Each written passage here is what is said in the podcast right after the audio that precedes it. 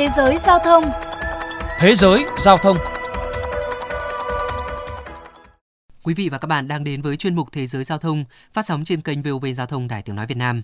Các bạn thính giả thân mến, công nghệ ngày một phát triển đang dần thay thế con người trong nhiều lĩnh vực của cuộc sống, trong đó có ngành hàng không. Ngày nay, hệ thống lái tự động đã và đang giúp cho phi công giảm bớt một lượng lớn công việc trên mỗi chuyến bay. Và người ta đã dần tính đến việc giảm bớt số phi công trên mỗi chuyến bay trong tương lai gần, thậm chí là tự động hóa hoàn toàn. Đó là nội dung chính của chuyên mục ngày hôm nay. Mời các bạn cùng lắng nghe. Từ sau vụ tai nạn chuyến bay số hiệu 9525 của hãng Smanwings, vốn nguyên nhân xuất phát từ việc cơ phó chuyến bay cố tình để máy bay rơi, nhiều người cho rằng tương lai của nghề phi công đang dần đi đến hồi kết. Hãy để hệ thống lái tự động làm việc. Nhưng khi tai nạn máy bay Boeing 737 MAX 8 hồi tháng 3 năm 2019 có nguyên nhân từ hệ thống tăng cường tính năng điều khiển bay MCAS lại khiến dư luận băn khoăn về tính an toàn của hệ thống lái tự động. Vậy hệ thống lái tự động có thể hoàn toàn thay thế phi công? Để trả lời cho câu hỏi này, ông Patrick Smith, một phi công người Mỹ có kinh nghiệm gần 30 năm trong nghề, đồng thời là tác giả của cuốn sách Bí mật buồng lái, tất cả những gì bạn cần biết về ngành hàng không cho biết. Dù hệ thống lái tự động có đang được phát triển, cuối cùng chúng ta vẫn cần những phi công để điều khiển máy bay, dù là từ xa. Tuy vậy, ảnh hưởng nghiêm trọng của đại dịch Covid-19 lên ngành công nghiệp hàng không khiến nhiều hãng đã buộc phải cắt giảm nhân viên để giảm bớt chi phí vận hành.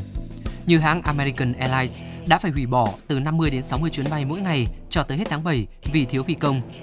Do đó, nếu có thể giảm bớt số lượng phi công mà không ảnh hưởng đến yếu tố an toàn, các hãng sẽ tiết kiệm được một khoản chi phí, tăng tốc độ hồi phục sau đại dịch. Theo ngân hàng đầu tư UBS, Thụy Sĩ, việc chuyển đổi từ máy bay hai người lái thành một có thể giúp cho ngành công nghiệp hàng không tiết kiệm khoảng 15 tỷ đô la Mỹ mỗi năm. Bà Celine Furano, chuyên gia từ bộ phận nghiên cứu đổi mới công nghiệp của ngân hàng đầu tư UBS đã chia sẻ. Án thí điểm máy bay cho một người lái cho cả máy bay chở hàng và chở khách, đặc biệt là các tuyến bay đường dài, sẽ được triển khai sớm hơn chúng ta nghĩ, có lẽ là vào khoảng năm 2022-2023. Mới đây, hãng hàng không Cathay Pacific công bố tham gia dự án phối hợp với Airbus về thử nghiệm các chuyến bay đường dài một người lái. Các nguồn tin cho biết, dự án có tên gọi là Project Connect sẽ thử nghiệm chương trình này một phi công với máy bay A350, dự kiến hoạt động chính thức kể từ năm 2025. Ngay sau đó, công bố này đã vấp phải sự quan ngại đến từ giới phi công. Ông Ostan de Bruin, người đứng đầu Hiệp hội Phi công châu Âu cho rằng các hãng hàng không tìm cách cắt giảm chi phí để hồi phục là điều không sai, nhưng việc tìm cách giảm số phi công trên mỗi chuyến bay có thể dẫn đến những rủi ro cao hơn. Hiện các dự án liên quan tới máy bay một người lái chỉ giới hạn với máy bay có tối đa 9 hành khách, đồng thời cần sự đồng ý và hỗ trợ từ nhiều bên như Tổ chức Liên Hợp Quốc, Tổ chức Hàng không Dân dụng Quốc tế và các quốc gia mà máy bay thử nghiệm đi qua.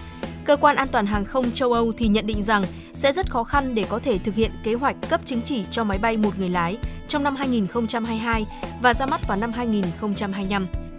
Còn với Paul Haver, cựu phi công với hơn 40 năm kinh nghiệm, ông cho rằng dù là máy bay một người lái hay máy bay tự động lái đều có cảm giác thiếu an toàn. Mức độ tinh vi của hệ thống tự động trên máy bay đang ngày một cải thiện, nhưng tôi không thể hình dung ra việc hàng trăm con người sẵn sàng bước lên máy bay, bay lên độ cao hàng nghìn dặm mà lại thiếu đi sự can thiệp của yếu tố con người. Tuy nhiên, theo đài CNBC, một nghiên cứu vào năm 2019 khảo sát 22.000 người Mỹ cho thấy 70% người được hỏi sẵn sàng lên một chuyến bay không có phi công ít nhất một lần trong đời. 58% cho biết sẽ cân nhắc điều này trong vòng 10 năm tới. Bên cạnh đó, nhiều chuyên gia cho rằng máy bay một người lái, xa hơn nữa là tự động lái, chính là bước đổi mới tiếp theo của công nghiệp hàng không. Ông Ali Bakchesara, giám đốc công ty phát triển hệ thống máy bay tự lái Lisa Group chia sẻ. Chúng ta đang rất gần tới thế hệ tiếp theo của ngành công nghiệp hàng không. Để tiếp nhận công nghệ máy bay một người lái cần rất nhiều sự thay đổi trong tư duy, nhận thức, vì khi đó chúng ta sẽ dựa vào thứ không phải là con người, điều mà chúng ta ít khi làm trước đây.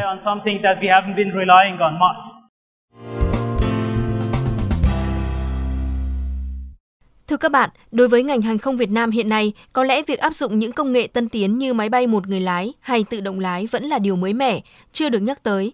Nhưng khi ngành hàng không đang tìm cách thích ứng với kỷ nguyên hậu COVID-19, việc áp dụng công nghệ hiện đại rất đáng để lưu tâm. Nhưng yếu tố an toàn vẫn phải luôn đặt lên hàng đầu. Chuyên mục Thế giới Giao thông hôm nay xin được khép lại. Hẹn gặp lại quý vị và các bạn trong những chuyên mục tiếp theo.